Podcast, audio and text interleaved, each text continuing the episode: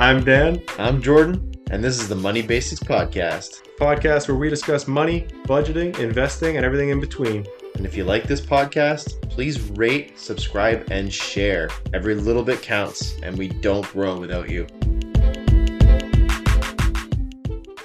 All right, welcome back to Money Basics Podcast, episode 23, or season 2, episode 1, whichever one you want to make it. We're going to start calling it season two. It sounds cooler. Um, yeah, so we took a hiatus for a little while. Uh, a few reasons for that, but the big one is just got really busy. Mm. And that's pretty much it. Yep. Sometimes life gets busy, and that's okay. Um, you know, a couple other minor nuances in there, but um, this episode's kind of mashed together with sort of the thoughts around a few different things, and some of which, well, I'll explain now is one of the reasons why there's been a delayed release. But anyway, uh, nonetheless, really appreciate the followers on Spotify and those that have been supporting us. So, um, you know, I haven't seen the ticker go down on any followers on Spotify because of our hiatus, which I wouldn't imagine there would be, but you never know. So appreciate you guys sticking around and Yeah, we've been gradually every couple of days. I would check, and we'd be up a you know a couple of views here and there. We've crossed over two thousand listens or something like that, or I don't know exactly where we're at, but it's been ticking up despite our lack of effort, which is kind of cool. So uh, hopefully we'll get into another uh, rhythm for we'll call it season two, and uh, see if we can sort of expand the reach here and and get in touch with more people. And I think that'd be kind of cool. Yeah, for sure. Um, so uh, just full transparency. So I think like part of the of the the delay was like Dan and I had like a a, a weird for me and misinterpreted for me conversation um where I thought Dan was saying that we're just shutting everything down and it really kind of confused me. Um, but anyway, that we sorted all that out and um it, what it came down to really was social media. That's right. Um, and I didn't really realize it. I, I think I was the confusion for me came from that we had just done like the podcast with with Mo or the um YouTube video Yeah. whatever it was the interview with Mo which was good. That was cool. It was it was fun and uh we were like talking about like ramping up and like part of our like plans and like business plan and the bubbles that we had created was like social media and all this different stuff and we're p- promoting and all the, the different things. Um anyway, I, my at the time too like and hasn't changed. My work's been busy the kids sports and stuff been ramping up and i'm super involved with all that stuff. Um so we took like a week or i did anyway like a full week where i didn't even like post anything check anything do anything and i was like wow this is like a weight off my shoulders. Hmm as much as it didn't feel like it before because i kind of roped into it it actually is quite a bit and i didn't really notice until i stopped and then i was like wow this kind of is nice that i don't have this extra thing to worry about um, so yeah, anyway, after sort of a back and forth conversation between Dan and I, straightening it out, um, we've landed on um, basically we're just going to continue with the podcast, really. Yeah, like social media is a. I've got I've got a very weird relationship with social media. I haven't liked it for a very long time. Um, but you know, when you're trying to sort of expand, we'll call it the business, even though we're not really selling a whole lot.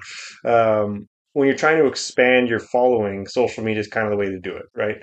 Um, so really the whole idea when Jordan came aboard was he would handle a lot of the social media stuff and he did that uh, and he was doing a good job of it but it's a huge job and when you've already got a full-time career and a family and stuff uh, it's nice to have some backup so I was making some content and Jordan was sharing it and Jordan was making content and between the two of us you could actually see some tangible results to the time we were putting in and that kind of motivates you to do more and more and more but then it kind of sucks you in, right? And then next thing you know, you're on socials all the time.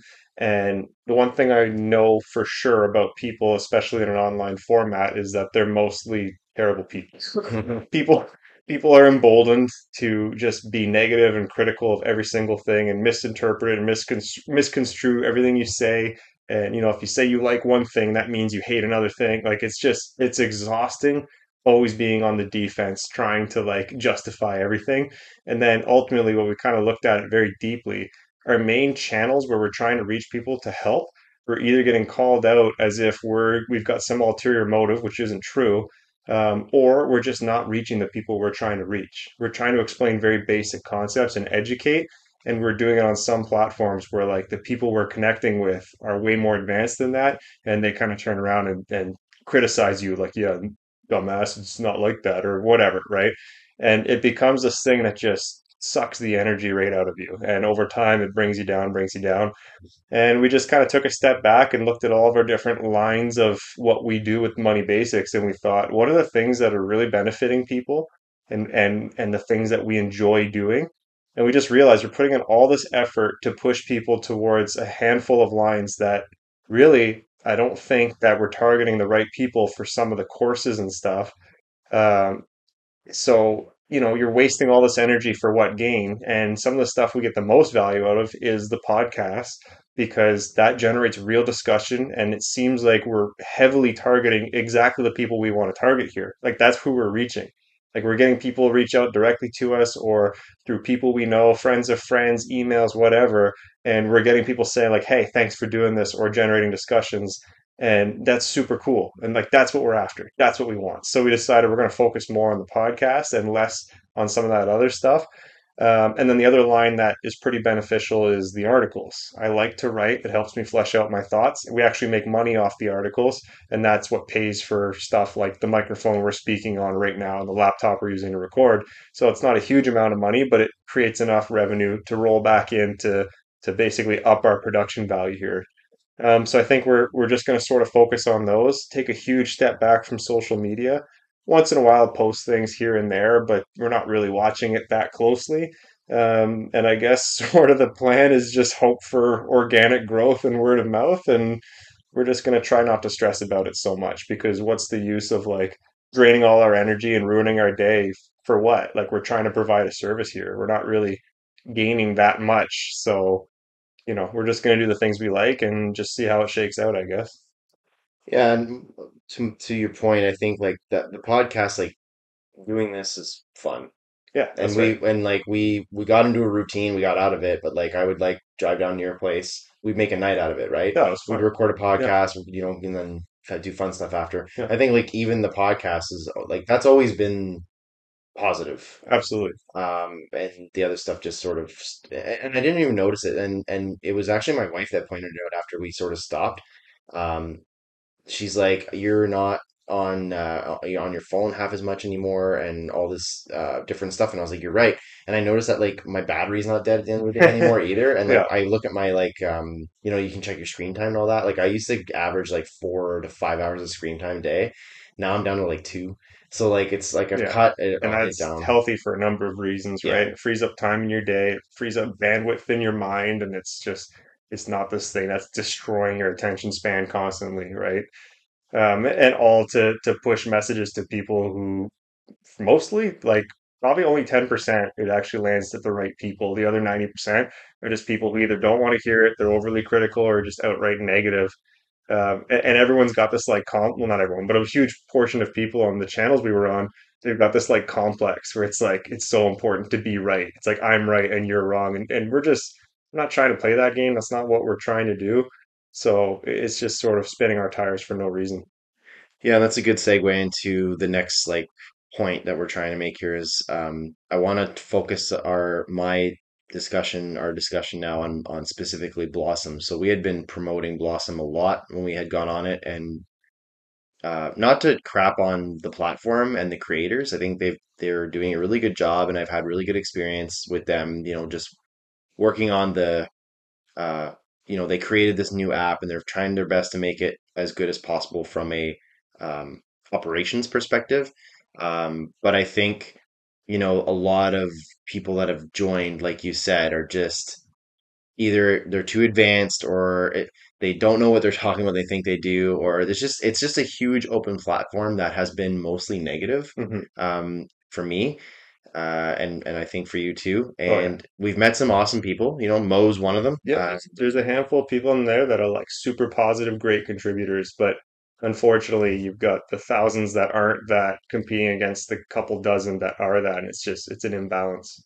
and then on a personal note, so I also noticed that when I when I disconnected from Blossom specifically, uh, a lot of the noise in my own head decreased around investing. Yeah, So I was really like beating myself up because the markets have been down and as much as you think, like we look at past events, right? And you look at charts and you look at all these different things and you're like, oh, you know, like I would have been completely fine in those scenarios. It it's a different ball game when you got skin in the game. It's a different ball game hmm when you're watching your portfolio go down and down because of markets and things that are out of your control. And you always think that you're going to weather the storm fine because you're sound in your investment strategy, or at least these are my thoughts. And when I was on this app, I just I, I started to really question it, a lot of my investing hmm strategy because you've got uh, uh, the way it was going, we had like dividends are evil, the camp of dividends are evil, Yeah, then the camp of like you need to do ETF investing, then the camp of oh ETF investing is stupid and you should look at crypto. I don't know, it was just it was all over the It's all it's all competition though. Yeah, You, and and, it and I used to try to be the voice of reason and be like, hey, what if I told you that like you can like a growth stock and you can also like a dividend stock and that's fine. Yeah. people just lose their mind. Yeah, and it was it was a lot, and I, I remember getting into a lot of different debates and arguments and posting and sharing and doing this and doing that. And like I was getting like fit like physiological symptoms were happening. Like I was getting like butterflies in my Yeah. stomach, and like I was getting like red in my face. Like mm. just Checking your your socials for a reply like yeah, 15 more times refresh, refresh, refresh, right? Yeah. And like I s- Right, Really, like w- yeah, best case scenario, what are you gonna get here? You're gonna win and an argument against because like as soon as I disconnected, I stopped looking at my portfolio. I just kept rolling my dividends in. I'd be adding, you know, things here and there. And like, you know what? Like market's slowly starting to turn around. Things are looking pretty good. And I'm like, I'm not questioning my crap. Like I was at the point where I was like, I should just cut my losses, sell everything I own, and just go straight up into ETF investing hmm. from this point. I don't think that's a bad strategy, but I think it, it would have been selling. Basically, I'd be selling at the lowest point. I bought high. So if I did that, it would have been buying high, selling low, and then buying something else. What's like, funny is depending what ETF you're looking at, like there'd be a decent chance you'd be selling all of these companies individually to buy an ETF that holds all of those same companies. Exactly. So like I, I was like irrationally thinking this in my mind. I'm glad I didn't act on any of it, and that was, you know, but I, I the point is is like I'm not questioning my decision making anymore. Like no, I, I have these companies. I'm I'm happy about them. I'm sound. I have I'm I'm sticking to my guns and with my own investing style, and I don't have all this noise. And it's funny, I ran into so we're working at work. Um, we're doing a whole bunch of like projects, and one of the teams that's working with us a lot is Ryan Lemming. Uh, is heading it. He's the guy that Yeah, uh, does the Get Rich Twitter now. And uh, we we touched we're we don't have much time to talk investing, and I wish I did. I should, we should like I should invite him out to dinner or something. We should just chat because like I, he's he's very passionate about this stuff and he's fun to talk to. But I we brought it up at one time like ten minutes before a meeting, and I sort of mentioned that to him that like I just had to stop going on socials and like de- and and he basically finished my sentence. He's like decrease the noise. I'm like yeah. He's like yep. Like he knew exactly what I was talking about, and um yeah. So it made me feel a little more confident in my thing. Well, circling back to what you're saying, you know, you've got all this noise from socials and you're watching, you know, let's flash back like two, three months ago, you're watching portfolios drop. And, you know, you're saying it, it's one thing to like look at that in theory, but when it's actually happening, it's tough, right? But I find that funny because like you're a fairly new investor, a couple years, right? Yeah. hmm Uh, This to me has been this is my like I'll call it second cycle of this. Like when I initially started investing, I had very, very mild success. I kind of cashed out, bought the house, and then when I got back into investing, I started getting back into it on a downward swing, which culminated in like the depths of COVID hell, right? So watching that, like I watched my portfolio drop probably 50% across the board. And same, like you're saying, same thoughts. Like you're questioning yourself, should I sell everything? Oh my God. And then at a certain point, you just kind of like go full blown insane, and you're like, you know what? I don't care. It's just money. I'm broke. Whatever. You just kind of accept it, right? Uh, but then it turned around, and it turned around hard. And next thing you know, my down fifty percent was like up fifty percent. Maybe not that extreme, but it was a significant upswing. Um, so then I kind of learned from that, like, hey, all that theory I read turned out to be true. It's just a cycle. You just got to sit through. Assuming you've got high quality companies that aren't going anywhere, you're probably going to be just fine. And Yeah. that I that's exactly what it was. So now I'm in this boat. Now you were, I mean, it's getting better recently, but a few months ago, like you're in the same cycle. You're watching it go down. You're freaking out. I've been cool as a cucumber, frustrated occasionally, but at no point am I thinking I should sell everything. You know, I make strategic sells when companies don't do the things I was hoping they would do. For the most part, I'm like, eh, it'll turn around. And here we are turning around again, you know? Yeah. So I think the next cycle, you're going to be way more confident. Yeah, I think that the last straw for me that like, you know, the last straw that broke the camel's back basically or like like affected me the most mentally was I it was I don't remember if we posted it or it was a share. I don't know. Anyway, whatever. I saw a post and it was basically basically like if your portfolio is down X amount, and it was a chart that you have to gain. So like say your portfolio is down 50%, you have to gain 100% to regain that 50%. hmm Not just like crush me for some reason. Because I, I was looking at my portfolio, I've got like a third in the weed stocks that's down like 80% or more. And I'm like, wow, like I'm an idiot. Like, you know, that's all I could think. And and like but now like that I've disconnected and I'm coming at it a little bit more fresh, I'm like, I could have never predicted that No, in nobody can. And just focusing on those weed stocks, like when I bought them, they were going up. Like Yeah, some things were happening and it was going crazy. And I was like, I'm gonna miss the boat. And I like right now, it seems like, yeah, I bought at its peak, but I didn't. I don't think I did. I mean, I don't know. I could be wrong. Maybe they're all gonna die. But but again, like I need to just even take a step further back and be like, I've invested with money again that I don't need. that's You know, right. Like that's that's like rule number one. if that crashes and burns, yeah, I'm not gonna be happy about it, but it's not gonna, I don't have to sell my house. I'm not losing the shirt off my back. Like Yeah, life is gonna continue, and I'll be like, well, that was an expensive lesson. How am I gonna do it differently moving forward? Exactly. And that's all it is. It's a lesson.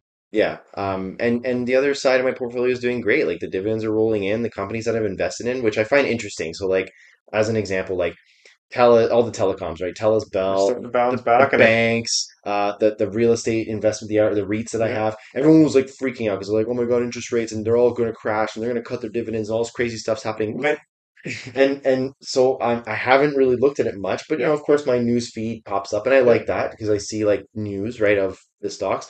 Most of the ones I just named have increased their dividends, dividends. Because they're strong businesses, able to weather the storm. So I'm thinking like now, okay, like what's all this freaking out about? These companies that have seemingly high payout ratios, super crazy debt, they're all gonna go bankrupt, like all this like noise. hmm Why would a company ever increase its dividend if all those things were true? They Yeah. they probably wouldn't. There's no way. companies of those sizes, uh, it would be unlikely. Like that'd be a huge failure in management when you're you're a multi multi billion dollar company.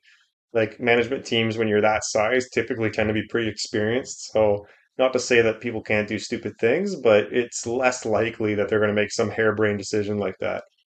Um, but yeah, like when you listen to the noise of all these people, like, oh, you know, all these companies are going down, sell, sell, sell, you're going to go bankrupt. Like that's the, the whole Warren Buffett thing about, you know, buy when there's blood in the streets, right? Be be greedy when others are fearful. Like that's what that is. Mm. And what did all these businesses have in common? Why were they all going down? It's because they all deal in large amounts of debt. When interest rates go up, that makes their cost of debt very expensive, which then hurts their bottom line. But we know debt is cyclical, like or, or interest rates are cyclical, right? Um, so this is the blood in the streets that Warren Buffett talks about. This is when you make your buys because on the other side of that cycle, when interest rates start coming down, these businesses all of a sudden they've they've gone lean through the hard times, meaning they've streamlined efficiency. They're ready for to handle this, right? And then as interest rates come down, all of a sudden their profits skyrocket because they were just set up to deal with high interest rates. Now all of a sudden everything gets cheap for them and they can just explode. So you're going to see them increasing, which I think is what we're seeing now because there's sort of that chatter in the wind about interest rates starting to come down. You're seeing GICs come down. You're seeing mortgage rates start to come down. So I think what we're seeing is the beginning of that effect for the banks, the real estate, the telecoms, all the high debt industries. We're seeing them start to like, hey, there's light at the end of the tunnel here, and people are flocking to that. Um, a big example of companies taking advantage of this. Look at RioCan. They've just suspended their their cash output for the next like whatever it is. I think a couple quarters. They said they're basically like, okay, debt's pretty high. We're not taking on any more debt. We're just going to streamline the operations we currently have. We're going to reduce costs um, and and just kind of wait and see how things shake out. And I saw a report they're going to free up like something like a hundred million dollars. Don't quote me on this; you'd have to research it. But it was like a tremendous amount of money and free cash flow that they're going to free up, or FFO, I guess, for for real estate. Um, they're freeing up all this cash in the next couple of quarters. So basically, they're creating this huge this huge war chest of available cash. So what happens when all of a sudden debt starts to get cheaper? Now they've got a big mountain of money and they say, hey, let's take advantage of that. It's no different than what I'm telling you I'm doing for my mortgage, right? Interest rates are currently high. I've got a mortgage renewal coming. I'm saving up cash. If rates come way down, that creates massive opportunity when I'm sitting on a bunch of cash, right? It's no different, just that a like 8 million times bigger scale. Sounds very similar to what the Canadian banks are doing, Oh, or exactly. have been doing, I should say, for And a millennial. mo most of the banks have been doing pretty well. Like they've been running pretty tight ships. EQ has been another impressive one. Canadian Western Bank's done well. RBC did well. Uh, CIBC was better than expected. Uh, BMO and Scotiabank were like I can't remember exactly BMO. Scotiabank was trash, but no, no, Yeah, no surprise yeah. there. Uh, BMO, I thought there was something sketchy there. It's been a little while, but anyways, on average, the banks tend to be pulling through pretty decently, and we're gonna, I think, start seeing some of those provisions for credit loss. So the banks they put aside all kinds of money in case people start not paying their their debts back, um, and that shows up on their balance sheet as a loss. They have to count that against their their income. Um, but what it really is is just a pool of money on the side. So it counts as a loss. But later on, if they don't spend that money on dealing with those credit losses, it gets released back into their coffers. So then, you know, two years from now, you might see it. It's like the opposite of a provision for credit loss. So they release that money and it counts as a positive line on their net income. Um, so then all of a sudden it looks like if you were just like somebody didn't understand a balance sheet, you'd be like, oh my God, they had the best quarter ever, but they're just releasing all this cash they'd set aside. So I think a lot of these banks, you're going to start seeing that in the next couple of quarters. I mean, nothing's for sure, but uh, I'm not overly worried about most of those banks. That's one buy that I'm really happy about is my TD. I'm, I put a big portion of money into TD and it's been floating around my buy price and it's starting to slowly go up. Yeah. So that was one that um, I'm pretty happy about. I've got a few like that that I just need to remember that like, hey, you know, like I've got a long time horizon and this is going to be a blip in the in the timeline hmm later on, five, ten years from now Yeah. or more. Yeah. It, to me, it was a no-brainer buying the Canadian banks when they were so beat down, Yeah. especially when they got caught up in the news cycle of the American bank stuff. Yeah, Um, like went crazy because everyone's like, "Oh my God, U.S. exposure, TD's gonna go bankrupt." I'm like, well, you could buy a CIBC at like a six and a half or a seven percent dividend yield because that's how beat down it was. It's like, you know, these this bank's been around since like the 1800s. It's very likely not going anywhere. Sure, it's not the best of the big six, but it's a pretty solid. Like even the worst of the big six is still a pretty solid institution, right? yeah, So it's like you, uh, to me, I'm looking at that and I'm like, I don't love CIBC, but because they're like this foundational bank, like how could you not buy it at a 7% dividend yield? You know, they've they've figured it out. They've gone through the Great Recession. They've gone through like eight other recessions since. I think they're going to be okay through this. So mm. I bought a whole bunch, and like you say, it's all coming back now. It seems to be doing pretty well. yeah. My CIBC still down a bit. I can average down on that, and that brings me to my next point. Is like I'm beating myself up about like these. I need to make these astronomical gains to recap regain my losses and then make profit. But I neglect I neglected to remember and really reinforce the fact that like I can I have we have opportunity to average down hmm our buy price, which decreases that gap, right? Yeah. I mean, like if I might not have enough free cash flow in my life to to get, you know, to average it down as much as it's gotten down, but nonetheless, every dollar brings me an inch closer, right? And the other thing you have to think about too is like, you know, this whole, okay, if you've lost 50%, you have to gain 100% to gain it back or whatever that chart said. Um, like this happens to successful companies all the freaking time. Like Amazon, uh, once again, don't quote me on this. I read a book on it, so I don't remember the stats offhand, but like Amazon dropped like 70% like three times in its life. It dropped 80% like once or twice, and each time it's recovered. And if you had held through all this crap, you would be up many, many times over on your investment. Uh, Google's had similar huge drops. Uh, Apple's been destroyed in the past and come back from it. Uh, I think Nike had a rough go. Like this happens all the time. So I don't know. I try not to think of it so much in terms of percentage. Just look at the dollar amount stock price. And, you know, these things fluctuate. It happens. Just focus on how good is that company operating? What are the catalysts? How likely are the catalysts? And how are they handling the current situation? If they're checking all the boxes, the rest is just noise. Mm, For sure. Um, okay, so I want to shift the gears just a wee bit. So the other one of the other slight reasons why there's been a delay in a release of podcast. So we were gonna Mel and I were gonna record one a couple weeks ago. The other thing that transpired too is that um, well, basically Mel and I screwed up um, our own personal finances. Um, as we've talked about before, Mel and I are both spenders, and we have, you know, uh, been through our debt um, issue and and resolved it and gotten out of it. Um, but it slowly cre crept back up and uh, put us in a bit of a pickle. Um, so the point of me talking about this is to show people that even those who have gone through it and have some experience with having the the learned and lived experience can still get caught up in overspending. Um, part of the problem was two two big big factors. We weren't keeping each other accountable. Um, this time around was more Mel than me, but she might slap me for that. But it is what it is. Um, but also I'm at fault because I wasn't I I had full confidence and trust and I wasn't really keeping an eye on things and keeping Mel accountable as she keeps me accountable. Um, and that's a system that we've ironed out now and that works well for both of us. So at this point we've we've tweaked the way that we we've been doing our budget. Before we used to just pre-plan our expenditures and then track um, what we were spending, but there were certain things we weren't putting in the in the budget. So, for example, our benefits. Okay, so if I went for a massage and I paid a hundred bucks for a massage, and then my benefits covered a hundred bucks, I would not put that in my budget at all. That's how I used to run as well, and I've recently switched. Yeah, so now I put that in. That I put that in as an expense under whatever, and then I put the when I receive the benefits back, a hundred dollars in an in, as an income. Mhm. That way, it's not only is it budgeting, but also expense tracking. Yeah, totally balanced that way. Yeah, because what was happening is what we weren't doing that. It, benefits was an example, but there was other things that we just it would just fall through the cracks and get missed. So there was certain things that weren't being put on there. Um, and the other thing too is like I made a separate sort of sheet for Mel to track all of her stuff with the silver icing, like her her little business that she's doing. Um, the the separate sheet was just so we streamlined it. It's all in the same app now. Like we're just putting it into like our personal finance budget. So there's just a couple of things that we've Tweaked. And that makes sense. If it's coming out of personal accounts, then it should be budgeted just like personal money, right? Yeah.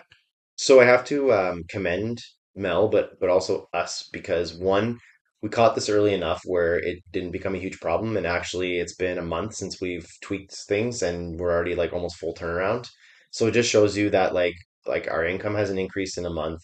Um, you know, just the fact that we've heightened up the spending and and just focused on what we need versus what we want, um, and just didn't haven't been doing any needless spending for a month not to say that th- it hasn't been an expensive month because Christmas is coming up and some other things. Like we just we have a lot of we have a lot of um, expenses, but we've still managed to put away almost four thousand dollars just in the span of a month. Wow. Um, just just by just you know being accountable and, and having more communication. So like now if like anything comes up, like a good example, like Mel wanted some special hair stuff because of something that she wants to take care of.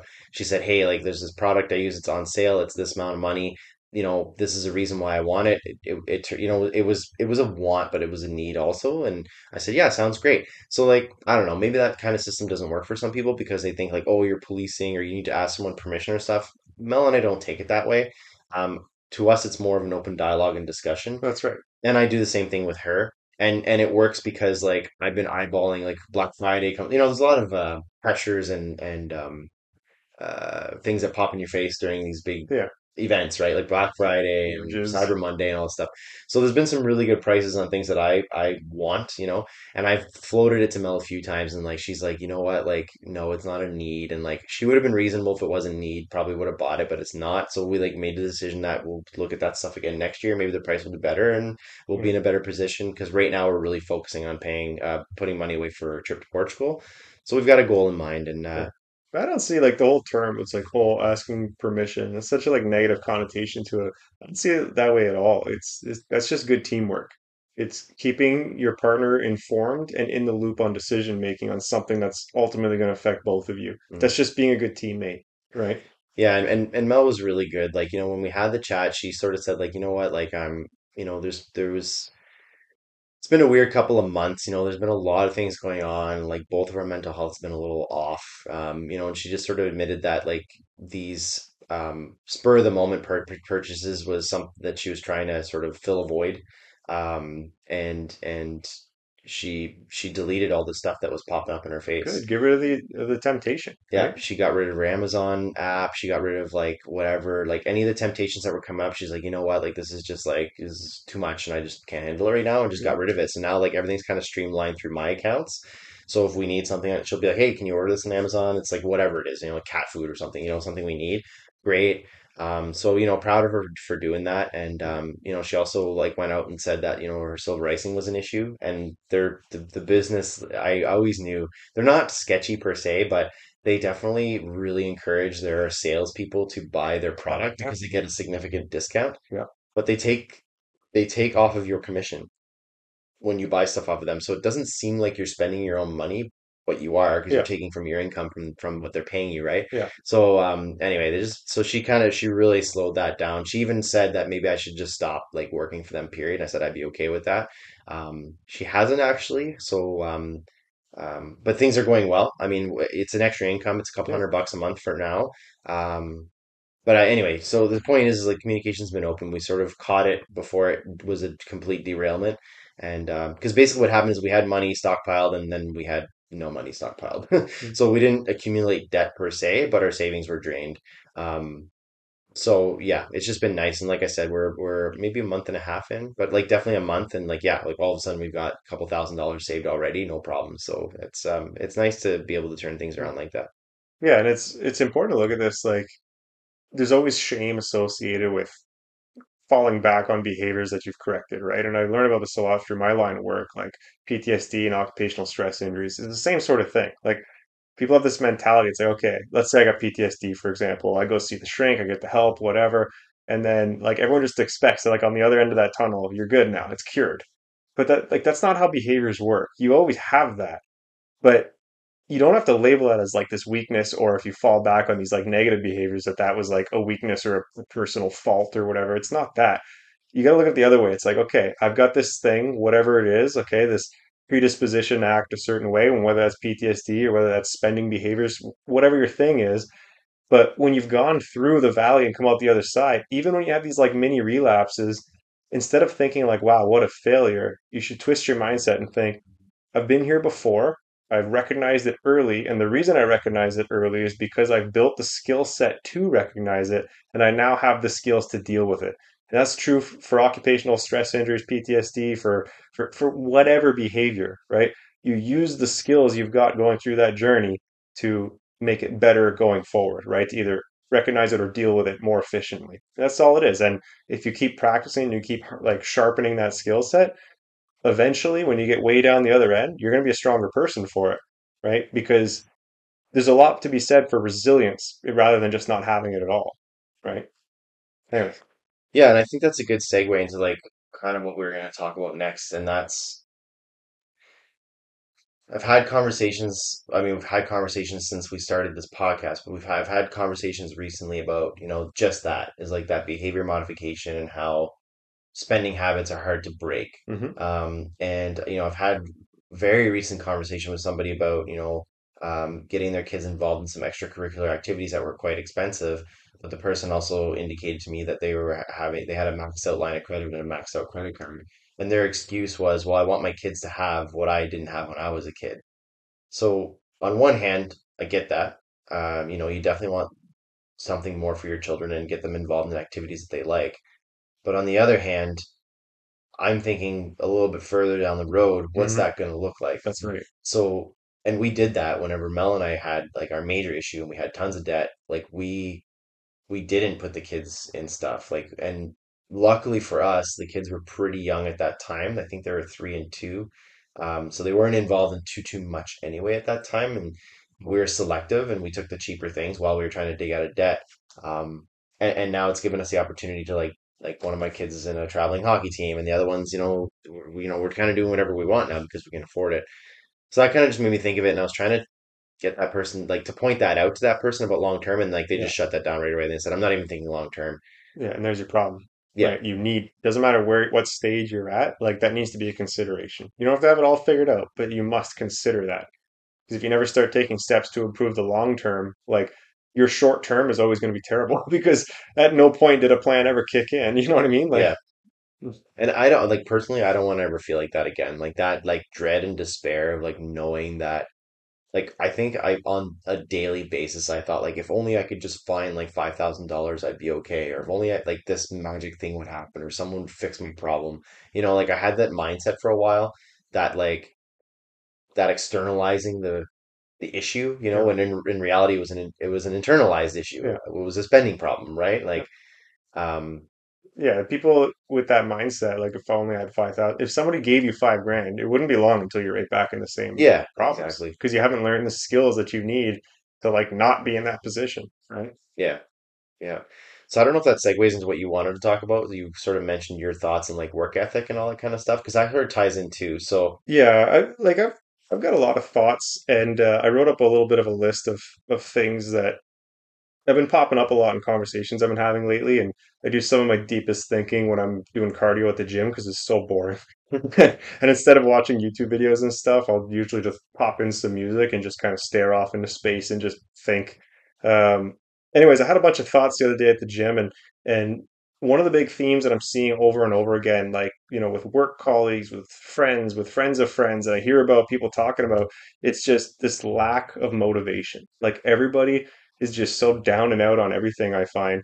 Um, you know, whether it's people hating their jobs, people not making enough money, houses are too expensive, uh, you know, what's the point? Like I'm I'm broke, inflation's so high. It's just negativity over and over again. And I, I I don't really give these people specific advice. I'm kind of past giving people advice unless they specifically seek it from me. And I'll take that even a step further. Even when somebody seeks advice from me, I'm like, I like dip the toe in the water first because a lot of times they don't want advice. They just want a quick fix to their problem. And and honestly, I, I can't give you a quick fix. I don't know that there is no quick fix. You need to work on yourself and figure out solutions to your own problems. And I'm happy to help where I can. But like nobody is going to fix your problems. You need to fix your problems. And this constant like cycle of negativity and like, oh, I'm so unmotivated. I hate this and I hate that. Like this is just super not helpful. You're just digging yourself down into a hole. And occasionally, yes, people get dealt bad hands. Like I get that. Cool.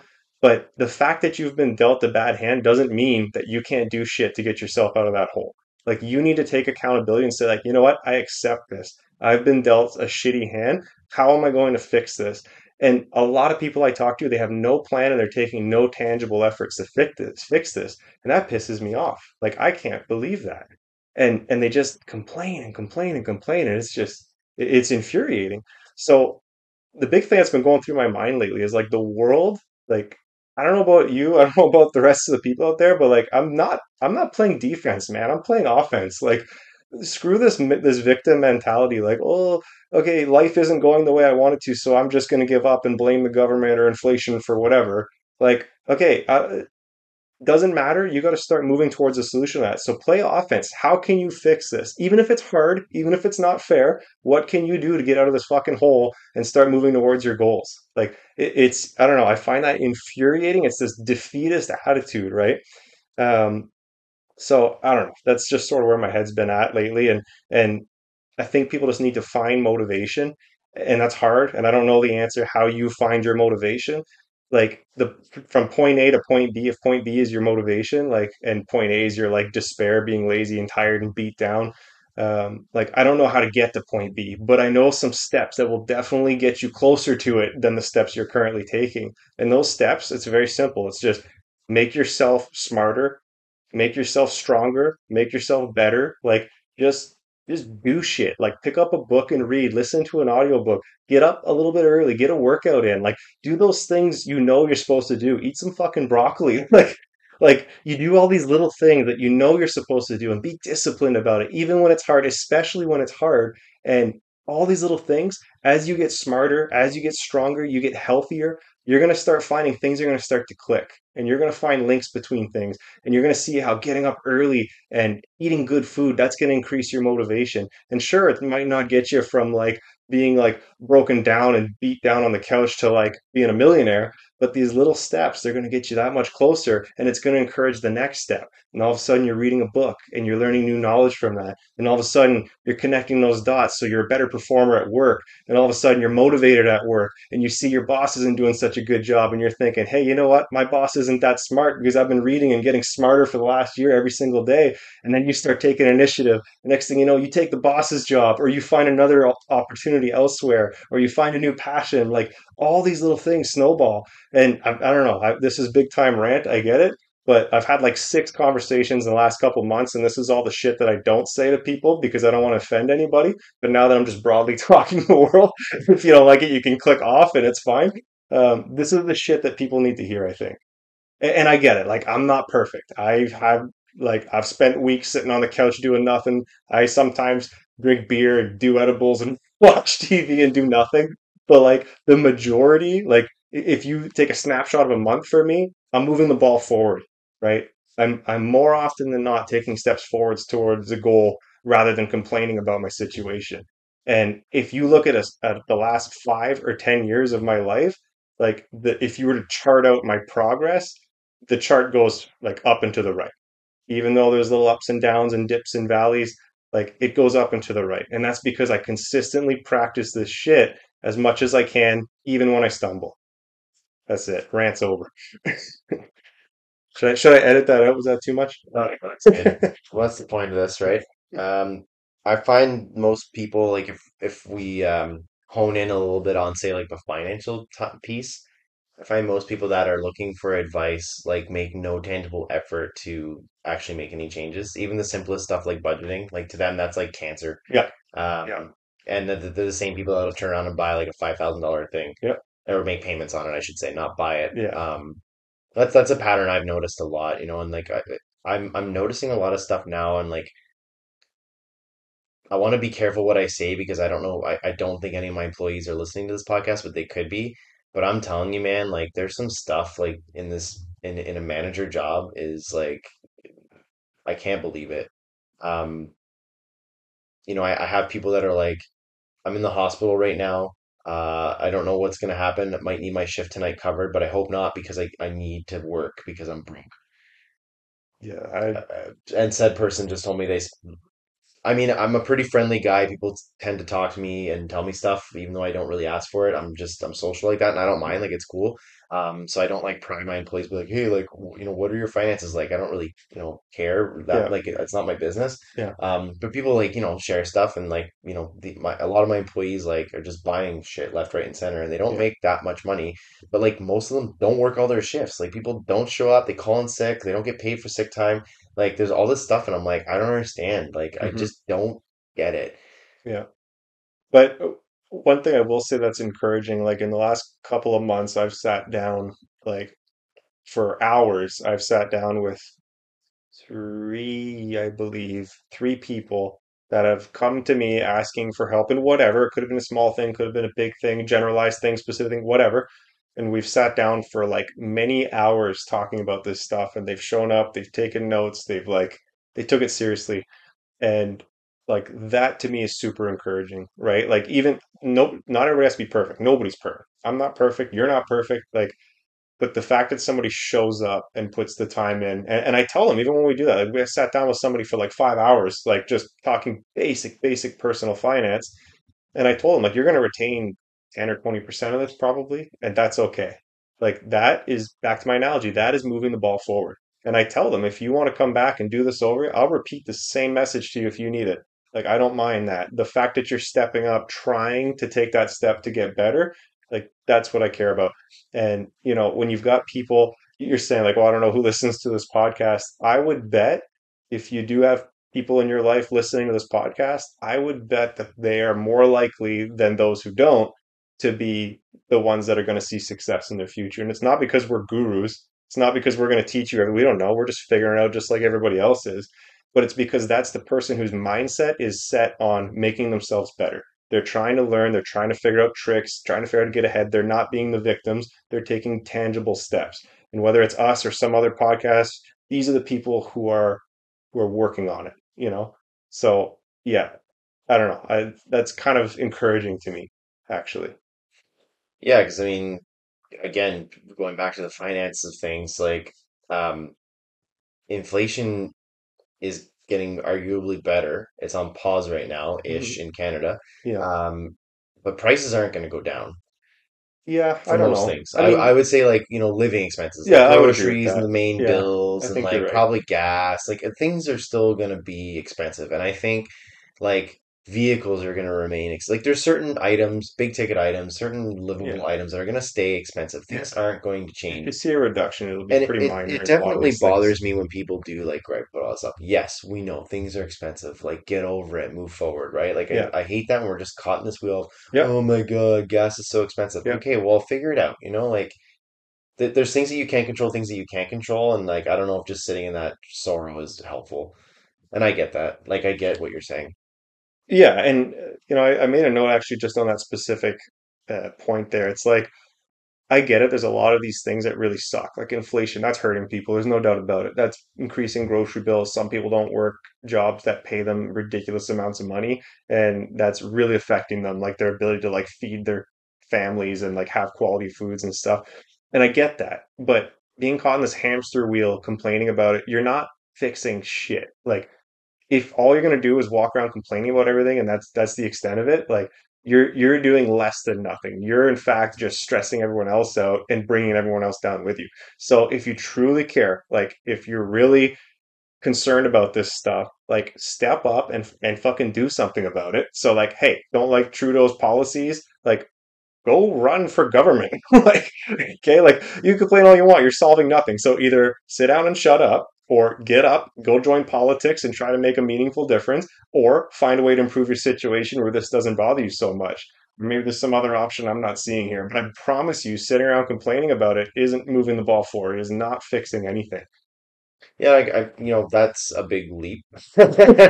Well, I'm not saying be become the new prime minister, but like my point is like like what do you what do you think you're doing sitting around complaining about everything constantly? Like there's so many people that just they contribute nothing. Yeah, and I think it can go back to like my own mindset too. Like when I was like, "Well, if I just had five thousand dollars, I'd fix everything." But like if you were to just turn around and look at yourself and internalize stuff, like how can you improve your situation?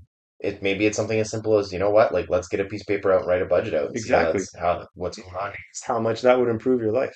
It did amaze me. Yeah. I had no idea what I was spending my money on until I wrote it down. Yeah. And I continue to do so and I actually enjoy it. Because Oh, like me too. now like like legit, I've said this before. I can walk into an I, I can walk into a situation where I need to spend money, like groceries, for example. Okay. Yeah, groceries are expensive. They've doubled in the last five years for me.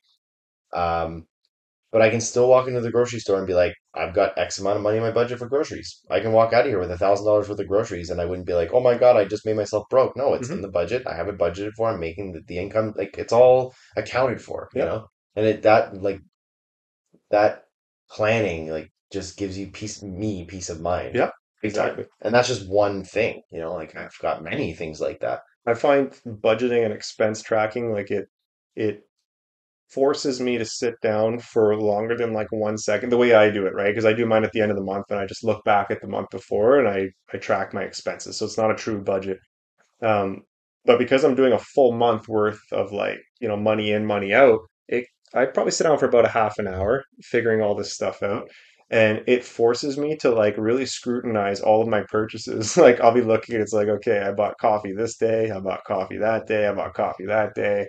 Or like, holy crap, I spent a lot at Costco. What the hell did I buy? You know, like it forces me to scrutinize my purchases. And then it, that, you know, being very cognizant of what I've been spending my money on it, when I go out, you know, the following week to go buy whatever, I'm like a little more disciplined with how I spend my money. 'Cause I think, you know what, last month I bought a lot of stupid shit. Let's just reel it in this month, right? Hmm. And I think a lot of people don't consider their finances at all. Like they don't think at all about this stuff, right? And and it's so uh, we've really taken the the emotional connection out of money by making everything on you know tap and cards and stuff where it it doesn't even feel real like how many times you go to the grocery store and pay and well maybe not you because you track your budget but like listeners how many times do you tap your card at the grocery store and you don't you walk out there and you're like what did i just spend how much was that tap i just did that yesterday i was i luckily i get the receipt and I was walking out and I'm like, what the hell did that cost? And I looked and it was like only a few things. It was like 60 bucks. And I thought, holy crap,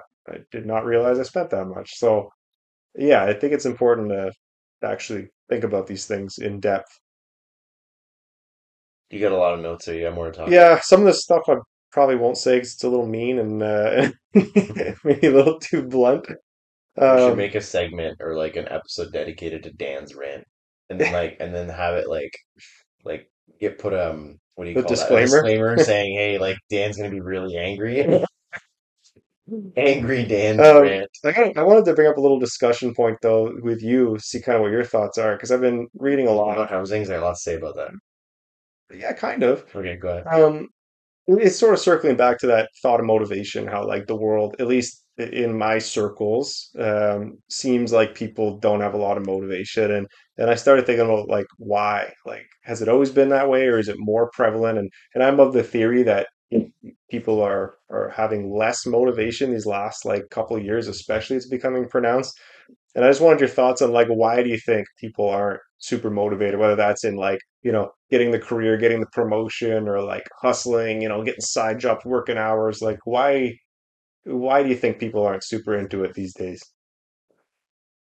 Um, I don't I don't know. I, I, I think I don't know. Um, I, I think people are going about certain things the wrong way. I know a lot of people that are in debt that are continuing to go to school, taking things that I don't even know if it's going to advance their career or not. Um, I I think I feel like people are overthinking things and expecting too much.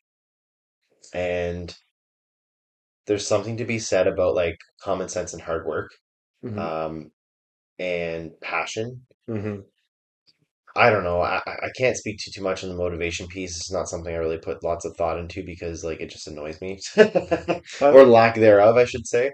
Um, well, I like what you said about passion. Like I think, I mean, you've known me my whole life.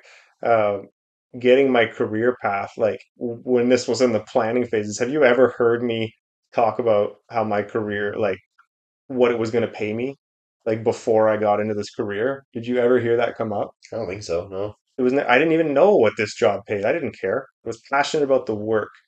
And as I got into the career, I then learned that, like, hey, if you put in the time, you start making more and more money, and there's lots of opportunities out there. Um, but but passion was the North Star. Like, I'm doing this because I like to do this. This is what I want to do. And I think in a lot of fields, maybe not every field, but in many fields, if you are passionate, that's pro like truly passion, not fake passion. Like you're you're living, breathing for this stuff I think if that drives you, it's going to make you good at whatever it is, right? Because you're going to be working twice as hard as the other person because it's not going to feel as much like work for you, right? And as you get better and better at this thing, it's going to open up more and more opportunities for you. And these opportunities often translate into money, right? So I think if you follow the passion, a lot of the times the money's going to follow. Not necessarily, there will be exceptions, but I think that's that's definitely something to consider when choosing a career path, right? Um, that being said, not all passions bring money or or like reasonably expected to bring money. Like if Jordan was super passionate about playing guitar, like yeah, that might make him a millionaire, but the odds aren't in his favor. You know what I mean? Like um, so yeah, passion's a pretty interesting thing. But um, I had a few notes. You know, I've been reading a couple of books that have been sort of circling on this. and I've been thinking about it a lot. Um, and my theory on this whole lack of motivation is because I think that the world has become a very complex place in the last, let's just call it the internet age, since the internet came and got super like important in our lives. I think the world got complex, but people got dumber. And I don't mean like you specifically, like we all did. I got dumber. We're all dumber. And I think we're dumber, like in the sense that our attention span has just been whittled down to basically nothing, which means we never think that deeply about topics because our attention span is like five seconds. Like if I'm not, if people don't send me a TikTok video, I don't watch it. You know what I mean? Like if it's not a, if, if you send me a 12 minute video, there's a good chance I'm not to watch it. You know what I mean? And, and that's true for many things. And I think not being able to think deeply about stuff is really affecting our like ability to problem solve and reason um, and I also think that the super complex world is is affecting our ability to find like meaning in the jobs that we do, right? Because in the jobs in this like new technological age, like we got these sort of complex jobs where success isn't really clearly defined. Like think about your employees in your job, okay? If if I'm a woodworker, okay, let's say uh, I'm like a medieval. Let's, here's an example. I'm a medieval blacksmith, okay? I can define success by like working hard on a piece of steel and like, you know, hammering it out and melting it, smelting it, whatever they do. I don't know. I'm not a blacksmith. But at the end of the day, I pull up this wicked sword and it's sharp and it's shiny and it's strong as all hell and it looks fantastic. And that's success. That's very clear to me. I made a fantastic sword. How do your employees define success? Do you know the answer to that? Like, do they have a clear indicator of like, I won today? For themselves? Because a clear like a clear success path would be like successfully helping a client Okay, but even then, so you've got a client, like I've helped them in this moment, but are your are your employees 100% satisfied that the help I've provided this client, that's going to stick? This client's now going to have a great life for the rest of their life in this in this capacity. Sometimes. You think? Yeah. You think more often though, you're watching a, a client, I don't know, I guess get discharged or I'm not really sure how Yeah. you they get discharged. Like, do you think more often than not, you're like watching them walk out the door and you're like, there's a, there's a chance that I might see that person again. Oh yeah, for sure. All time. So that success is like it's sort of conditional versus the blacksmith who's like, "Hey, that sword's great. I'm gonna sell that to an army, and he's gonna go stab somebody." I don't know. Like it's just to me, it's like a black and white success versus like a sort of an unclear definition of success. And I think when you don't have clear definition of success, it makes it harder and harder to find meaning if that's what you're attributing your meaning to. You know what I mean? Like it's hard to enjoy a job when you don't feel like you're winning at it you know and i found that in my own job in certain things that i try to do like if i'm if i'm attacking a task head on it's a complicated task and i find myself meeting a lot of dead ends or roadblocks or not making progress on it that like psychologically brings me down. Like i don't like my going to work that that week or month that like it frustrates me and i'm feeling down. But when i do get these wins where it's like a clear like hey like we've signed this thing off or we've created this new program or I've bought this new kit that's going to be helpful like those wins I'm like those are clear wins and that makes me happy. So I think think that in looking for meaning for work one of the big things that we need is like clear measures of success. And with these complicated jobs I don't think that we have these clear successes like we used to when we were just like you know building stuff with wood and like whatever, right? Like like these non-internet jobs, right? Or like whatever, like even like human resources. I'd imagine that in many cases you would not have very clear successes. I mean, there would be some examples of it, but that's that's sort of my my theory on that. Um, and then I think the other side of success, or or not success, of meaning is like some people find meaning outside of work, and that's cool. That's probably great to have a balance of both of these things. But like if you go back to like the uh, what they call it the atomic family, like back in like the 50s or whatever, the 60s, like um, after after World War II, um, really everybody sort of came home and like people's meaning was to like get a job at a factory or whatever, you know, build some cars so you got your clear successes there. And then you would make enough income from that job to like start a family, have a wife, a bunch of kids, you know, build a house, build a life. And, and that was like the other meaning. It's like I go and hammer away at this piece of steel all day to put food on the table for my family and to put a roof over their heads. And like that's that's what gives me meaning in life. And I don't think that's really realistic anymore because in order to have that that family, it's like husband and wife need to go, or wife and wife, or husband, whatever. The family needs to be working to afford that house. And right now, like even that's not enough. You know, like if you didn't buy a house five years ago, you need to be a very high earner to buy a house right now, let alone have a family. Like there's all these complaints around the world that the population is declining in many countries because no one's having kids. Well, no one's having kids because kids are so expensive and the world outlook is so gloomy. So I think people are not finding meaning in at work. Like obviously there's exceptions, but a lot of people aren't finding meaning in their job and they're not finding meaning outside of their job. So it just leaves this like, what's the point of any of this? Like, why am I, what is my motivation? You know what I mean? Anyways, this is my, uh, my really out there thoughts on this stuff. I yeah. I don't know. But so the only like tangible example I have of this is I have a buddy who's looking to buy a house right now and he's in a really expensive market. Um, now, yes, housing prices have gone up everywhere, but there are certain pockets in Canada that are Absolutely. more expensive, and he's in one of those. And he's trying to decide between like basically the a million dollar house Holy. or the six hundred thousand dollar house. And he makes a good income. Um, you know, he's making, you know, 140,000 a year. So, but I'm just like, I don't know, a lot of times I'm thinking like, could you not just to get into the housing market, just buy a cheap place, like a rundown place.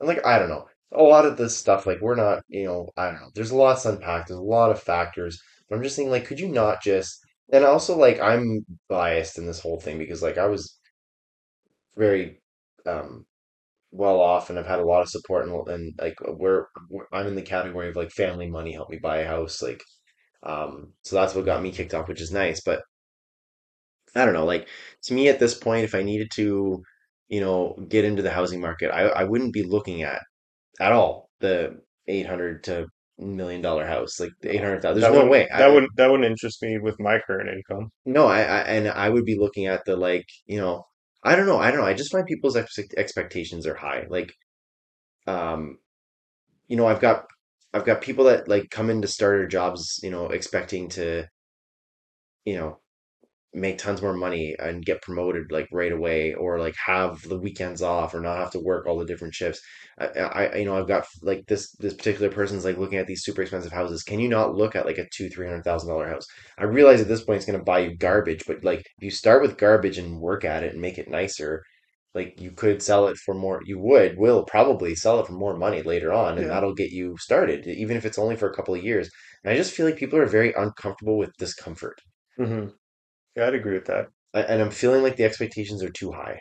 Yeah, but no, I, I think your advice is like could could be sound. I mean, you'd have to do a lot of research on the market, what you're buying, and all that stuff. Well, like when I bought my first condo, it was it was nice, like it was fine, but it was definitely a starter home. And I bought it for like 200 and something thousand. By the time I sold it, many years later, I basically doubled my money. Um, so that was a, a factor of, you know, timing factored into that, but also some of the work I'd put into it as well. Um, and then I also had the roommate for about half the time that I lived there, which really helped offset the expenses and build the equity without having to like bleed myself for it. Um, so yeah, I think there's something to be said for like, okay, maybe lower your lower the bar, get into the market. You know, there might be some way to sort of hack it, whether it's a rental situation, a roommate, or a reno. Um, but that might be your foot in the door, and then trade up. And like, look where I am now. I sold that condo, and I've put those proceeds towards buying what I believe to be a very nice house. I'm very pleased with my house, right? Yeah. Now, if I just try to skip that condo step, I definitely would not be living in the house I'm living in now. Yeah, and like that, I guess that's my point. Like, so like this guy's got it half decently figured out. He got a new job. He's worked hard at this job. He's making good money. He's working that like he did. That's not his salary. That's that's extra, and he's working the extra Really? and stuff. Yeah, so like income's great. Like you've won, buddy. Keep it up, Yeah. right? But like I just it just lower that bar a little bit. You can get, and I've tried to tell him that. Like he's saying like, oh, I'm looking at this like three hundred thousand dollar place, but like it's a two hour commute, and like there's all these hey, there's all that's these problem. there's all these problems and Well, blah maybe blah. maybe buy it, rent it out But the line of work that he's in, he works like a long stretch at a time and he's got like a few days off. So like the commute to me wouldn't be that big of a deal. I Like he would commute once and then be at work for days. yeah. Oh, yeah, that might make sense. Yeah, so so like I don't know, like again, I'm not in his scenario and like he is living in like a crazy weather area as well. Like winters are pretty crazy and stuff hmm too. So I mean like that you have to factor some things in as well. Hmm. But I like even if you just did that for a year or two, just to get your foot in the door in the housing Yep. market, you know, because then you can sell that place for a little bit more. Especially Um, if you put some work into it. yeah, you know, put a little bit of money into it, work into it, whatever. And like you don't have to do much. Like you can, there's a lot of stuff you can do yourself. And like this is a particular individual that doesn't like has a lot of free time aside from his work. He doesn't really do anything else. Like you could easily like take up a passion for carpentry and painting, you know, or Oh yeah. whatever. Um, yeah, I don't know. I, I just think that there's like again, the, like lower the bar. The expectations are too high in a lot of factors. Um, and just talking about housing stuff, something that's been really grinding my gears lately is when people like post um stuff about how boomers like have it made. Like, oh, they bought their house for fifty thousand dollars and now they can sell it for five million, which isn't um it, it's not that's that that could be true. It probably is. But like there's also so much to unpack just with that statement. hmm Like back then when someone bought a house for 50,000, they were making like, you know, 10 bucks an hour or whatever, I don't know, whatever the salary was. Like the salary was way different back then, right? The money, like Yeah. the value of the dollar was way different back then. And you know, they had to pay taxes on this house and and upkeep and all this different stuff, right? So I mean, like, yes, it's a, a a- typically real estate, especially in Canada, is a sound investment Yeah. usually. Um, but I, I, I I just I don't think it's fair to like shit on somebody from a certain generation because of how they're sitting right now. I think Oh, most right. people that have gone through that have worked for it. If we Yeah. just look at our own parents as an example, Yep. right? Like they've worked their asses off, hmm right? And they're in a pretty good position right now in retirement, very uh, in retirement. Dad actually just officially retired last Right. week. Um, but like they busted their asses Yeah. off to do that, you know? And I think people are just missing that work ethic. And Well, and I'm and I is I'm seeing it on the front lines of my job and I'm I maybe I'm like over like thinking it and like like taking my small sample and you know yeah. grandiosing it but but I'm just like with conversations I'm having with individual people about how broke they're complaining they are, but yet they're spending thousands of Yeah. dollars to go to school. They're not picking up extra shifts. They're calling in sick all the time. They're they perform pretty shitty at their job hmm for whatever reason. Um, the camaraderie's not there. There's no teamwork. They don't give a fuck about anybody Yeah. else. Um, and like, I, I don't find people realize how all of that translates, hmm right? Like when you have an employee, as an example, that just shits on everyone all the time, even if they get a master's degree, you Yeah. think that person applies internally, they're going to be like, oh, I want to apply for this master's degree position. Yeah. You are a net negative to this You suck. organization. Like, Yeah. I'm not going to put you in that Yeah. position with the experience that we've had, right? Yeah. Like, you should be as positive of an influence in the lowest paying job as you would be in the highest paying. That's exactly right. Mhm. Yeah. And I'm just, I'm no, like, I, yeah, I it's, Yeah, circling back to this whole like, you know, crapping on the boomers for having it good. It's like eh, that that whole logic is really flawed. It's like basically being mad at somebody because they had some sort of good thing happen to them. You know what I mean? It's like if you won the lottery, I'd be like just criticizing you for it. Like, oh, well, you just bought a ticket and you're a lucky guy. Like, oh, you think you're so cool. And meanwhile, you're just like, man, I'm just living my life here. I don't know why you hate me. Yeah, Um, like, and, and I think if you flash forward like 40 years, the future generation will be complaining about how we had it so easy, probably, right? Or like, oh, they bought a house, you know, 40 years ago, now it's worth like 8 trillion. dollars. Oh, yeah, must be nice. But it, right now it's tough, man. Like, so I don't know. I think we shouldn't be like comparing what you have versus what other people have. Like, be happy for other people's successes and find your own way to your own success. You know, like just like they can be successful and you can also be successful and you don't have to be like critical of that. Mm. Um, so yeah, I don't know. I don't really buy into that so much. And and I find that's another case where I see that a lot on social media. It's like people like to shit on other people's success. Um, and this is sort of that spiral of negativity we're talking about, where it's like it's easy to criticize somebody else and and then kind of in effect blame that person for your problems or or sort of contrast like, well, they're only doing so well because they had a certain advantage. I don't have that advantage, therefore you shouldn't expect anything from me. It just sort of like takes the burden off them and it's like, hey man, like I, I really don't care what you do, but your criticizing other people isn't going to make your life or anybody's life better. So like just drop that line of thought and start finding ways to make your own life better. mm. Yeah, and if you look, like, I don't know, get, getting back to the work ethic thing, like just like just you don't have to look far. Look at just you and I. You know, like you started off busting your ass off in a forest, getting eaten alive by mosquitoes the same size as you. And I loved every minute of it. Well, looking back. Regardless, regardless of that sentiment, right? You busted your ass off, Yeah. you know, and you went from making X amount to like I'm sure you've doubled your income, your Oh, career. from that, yeah, easily. um you know and then if i look back at my own like career like like me too like i started literally like the drake song isn't drake sing that i started from the bottom now we're here Yeah. like i literally started i was like comparable to nursing i was lifeguarding like that's the bottom of the barrel of nursing i Mhm. mean could be a lot of medical fields if you think about it like i started lifeguarding then i was a psw like i was, I was cleaning people's fucking private parts for a living and and like I I don't mean to shit on that job. It, it was it's a good job, and I envy or I I'm envious of the people that are passionate and do that job really well. But like I remember when I was doing that job, I was getting shit on by people saying like, "Well, that's like the worst job ever." I'm like, "Yeah, it's a hard job," but like I worked my way up to Yeah. to now I'm like I'm literally in management now. Like I would have never thought that that Yeah. trajectory was going to happen, and it happened because of hard work. I'm not the smartest person. I'm not the like I didn't go back to school and and and you know get all the crazy education and maybe I could have gotten in the same trajectory if I did go back to school but like I just I didn't and I'm just I don't have the I didn't have the mental capacity to do that um and it's just it's just like work ethic and hard work and you know look at my wife for an example like she worked in a kitchen for God's sakes for forever and now she's working for the federal government and she's like moving up the ranks and it's like it's all work ethic we're Yeah. not like overly smart people here I'm sure we have average IQ Yeah. it's just like we go in day in, day out, we put in the work, we're pleasant about it, we work well with others, and it's just like one foot in front of the other, you know, and and and just keep keep grinding. It's a grind. Yeah, and it's, I, that was one of my other notes. Um, but I kind of have that same thought too. Like, it's not about being the smartest person, and really the the smarter I get, the more I realize that the people around me that I like look up to or think have it all figured out, like nobody has it all figured. It's very, very rare. Like the only people who have a lot of stuff figured out is like the super geniuses, like the Einsteins of the world. Like the people, like your boss and your boss's boss, they're not really that much smarter than you. They've just put in more reps than you have, right? Like they've been in the role longer, they've been in the field longer, they've been through some adversities that maybe you haven't experienced yet and that experience that they get from showing up every single day and putting in the work that experience made them into what you believe is this like smart figure.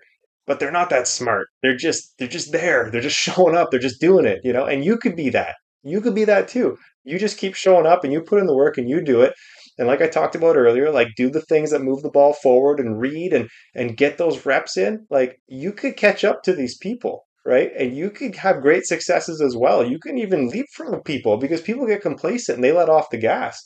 So if you keep showing up being a positive contributor, you work hard, you think like don't just think of like what okay, I'm the low person on the totem pole, so what is my job? Think about that and get really good at that. But also in the back of your mind, start thinking, what is the role above me doing? What would they expect? How could I make this organization and that person's life better? How can I take in? That's called initiative, right? What are the things that I can do that aren't explicitly asked of me in order to propel this this organization or this task forward? And if you do those things within reason, so you're not overstepping, because in some roles, like my job, you wouldn't want to do the top of the chains job. But in, in if you take small steps towards going above and beyond, that gets noticed, and that eventually opens up opportunities. Definitely. But it's not just a one and done thing. This is like consistently do this, consistently show up, to consistently put in the effort. Yeah. And it's you'd be amazed at what that does for your career and and probably for your enjoyment and satisfaction of your career. Yeah. Like in my line of work, um, I I I have like I have a mental note of like the things that have transpired. Okay, to just put it general like that. And you know, I have a few stars that I've made a list, you know, and it's a short list, but there's a couple. And if if problem with the environment I'm in is it's a unionized environment, so like a lot of things need to go through that process, and sometimes the most deserving person doesn't get. But if but you bet your boots, if something comes up and I have any any say at all, I'm going to those those people that I've made that those notes of, Yeah. right? I've the the, the ones that are the and and I have three. I have three people right now that like they're not the smartest, they don't have the most education, they don't even have the most experience. But they show up, Yeah. they do the little things, and they they don't complain. Yeah. Yeah. Really. Uh, you know, like, and they and they they never call in sick. Yeah. And every time I call them and say, "Hey, I need something covered," which is a huge portion of my job, scheduling, they're yes men. They're yes people. They always say yes. Yeah. Um, and I'm not saying you can't take a sick day. I'm not saying you, you know, you need to do things, you need to do things, and things happen. I get that. I'm just saying that, like, I, I, I'm, I. When you were first starting this, I was thinking like, oh, here goes Dan's rant. But I, I think you're right. Move the ball. fo- you are right. Move the ball forward. Be that person, right? And it doesn't have to be this huge thing. You don't need to become a genius. Just No. like do the dishes, And and show up. yeah, and I, I've got I got a similar thing to you. Like I've got a group of people that that I don't want to say work for me because I don't really see the relationship that way. But basically, I I have various tasks and they help me accomplish these tasks. So I'm kind of like the quarterback of this, right?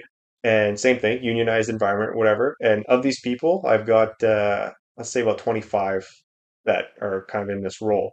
And of that 25, there's probably six or seven, just like you say, my star players. And and many of them are not the most senior person, not by a long shot. They're kind of the opposite of the spectrum. But they, when when I need them, they come through. They're reliable. They step up. They go above and beyond. They do things better than I expected. Um, and also, I'll, I have one in particular. This guy just shows up and says, "What can I do for you?" Like without a prompt, without an ask. Hey, and he, like not just once, like multiple times. Hey, if you've got anything on your plate that you need help with, let me know. He just like he's just always there, you know. Yeah. So because it's a unionized environment, I can't like give these guys a promotion. It's just that's not my role. It's not how it works. But what does happen is I get many opportunities for various projects that I've got on the cooker. And sometimes I get to tap people for overtime to do certain things that are highly specialized that not a lot of people can do. And I'm choosing from my pool of 25. And guess guess who's first in my mind to tap for these things? It's the people who have proven to me that they're going to show up, get the job done, and do well, regardless of like education, experience, whatever. It's the people I've had very, very good working experiences with that are front of mind for me because I they've they've proven themselves, right? And they continue to do so. Yeah. Yeah, and as much as I didn't see it before, like that's exactly what happened with me. Like I was the yes man. I showed up. Like I rarely didn't show up. If my boss needed something done, I would do it. I remember like way back, she had asked me one time saying, "Hey, like this place is a mess. Do you mind sweeping and mopping the floors?" Even though I know it's not part of your job in a unionized environment. And I said, "Absolutely." Like I'm sitting here, I'm making the hourly wage. You could tell me to hmm do anything, and I'll do it. Basically, at this point, you know, and some people don't do that. Some people are like, "No way! Like that's the cleaner's job. That's not a nurse's job. I'm not doing that." Hmm. And like, no, like screw that. You get asked to do something, you're doing a favor for somebody that's higher up. And you know what? Like maybe it wasn't the that specific moment of me sweeping the floors that got me this job, but you bet your boots it was my boss had a notch, you know, had my name written somewhere saying, "Hey, you know what? That's that's my star player, one of my star players, right?" Yep. And and you never know. Things, you know, even in the most stable unionized whatever environments you're in, things come up. Things always come up. Yeah. And if anyone has any say or any power, like I, I'm telling you, man, like I I, I I remember there's been positions that have come up where like there was the more senior person that deserved it, and I found every possible advantage that I could that the person with less senior seniority could get it from a from a um, process, like an actual process. Um, and I actually like contacted the person that had less seniority. I said, "Hey, do you have this?" And they're like, "No." And I'm like, "Could you get it?" And they're like, "Yeah." And I'm like, "Could you get it yesterday?" And they're like, "Yes." And then they went and did it, and I got them the job over the the more senior person. Mm. That way, I had the ammunition that if it got like you know um, grieved or anything, I'd be like, "No, no, they have like the more qualifications or whatever it was that I was asking for." Mm. Um, you know, things like that happen, like all these small things, right? So. Yeah. Anyway, I don't know. We've been going on for a while now, so Yeah, it's probably a good place to to wrap it up before I get on another rant. yeah, tell me about it. Tell me about it. Okay, well, uh, any closing thoughts? closing thoughts are, you know what, we're gonna um, we're gonna come up with more specific episodes moving forward. I don't know if we're gonna be doing it weekly, but I think every at least once a month is not unreasonable. Yeah. Um, but I'd like to get back to at least bi-weekly Yeah, a I think we shoot for bi-weekly. a good flow would be uh, bi-weekly. So Bi-weekly, and uh, and yeah, we can focus on some uh, some more money specific topics uh, in the next episode, maybe, because uh, that's sort of our bread and butter. But uh, we'll see how it shakes out. yeah, sounds good. All Oh, and if you guys haven't already, we had a really fun episode with our, our boys over at Simpleton Cinema. We reviewed the best Mm. Christmas movie ever, so check that out. We'll link it in the description. Yeah, that was a lot of fun, and uh, I think is kind of what inspired us to pick this weekend to to get going on this because we had so much fun filming that with our buddies that uh, we thought, hey, we should uh, we should get back on our own like immediately. So here we are. All right. Well, thanks for coming by, and we'll see you next time. Ciao.